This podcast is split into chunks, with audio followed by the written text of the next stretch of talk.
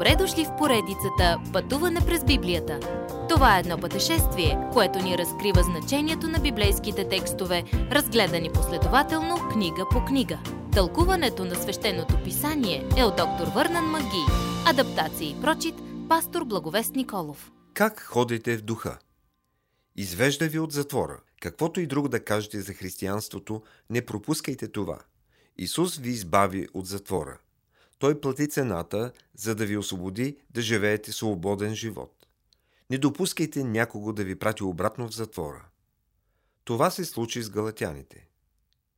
От какво друго ви освободи Исус? От този зъл свят. Не е нужно да му служите. От лукавия. Преди Исус да ви спаси, вие бяхте жертва на демонично разположение. Вие следвахте тези зли сили, но вече не от обезсърчителен християнски живот. Сега сте свободни да си покорите, да живеете без вина, без страх, без обвиняваща съвест. От невъзможните изисквания на законничеството и закона. От оковите на плътските желания. Желанията ви сега са променени. И понеже сте свободни, можете да отидете дразновено при Господа в молитва. Исус ни избави, но как живеем свободни? Дълбоко в нас има гражданска война между двете ни естества. Плътта и духът се борят едни срещу други. Никога нямате ден без битка. Ако сте християни, сте човешко бойно поле. Но Исус ви даде начин да преминете тази борба. Той ви даде своя дух да ви помага.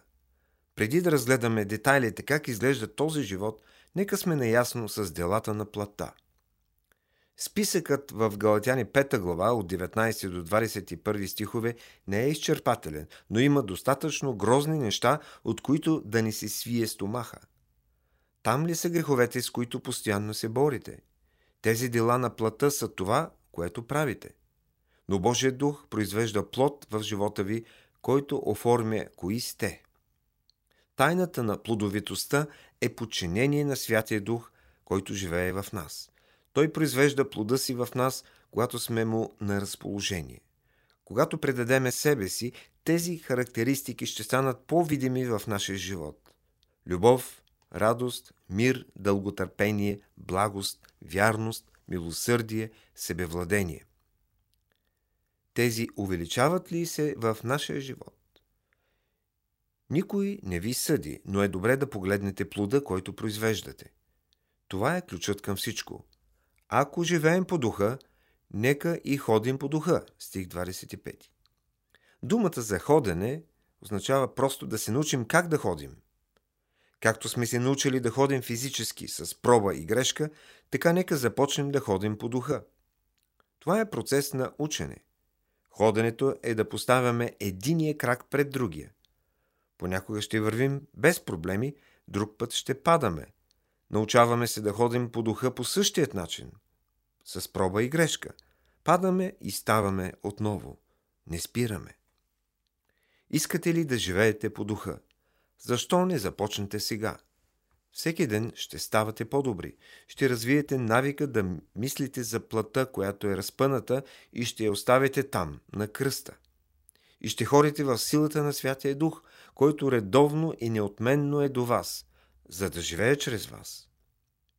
Християнството не е балон в облаците, а ежедневно ходене, поставяне на единия крак пред другия в упование на Святия Дух. Следващият път продължавайте да следвате Исус. Уважаеми слушатели! Вие чухте една от програмите в поредицата Пътуване през Библията. Ако ви е допаднало изучаването, заповядайте на www.ttb.bible, където има много и различни програми на български язик. Ако свалите нашето мобилно приложение от ttb.bible, ще получите достъп до систематично изучаване на всяка книга от Библията. Разкажете ни как Божието Слово променя вашия живот, като ни пишете на електронната ни поща info at studio865.org или в нашата фейсбук страница Пътуване през Библията.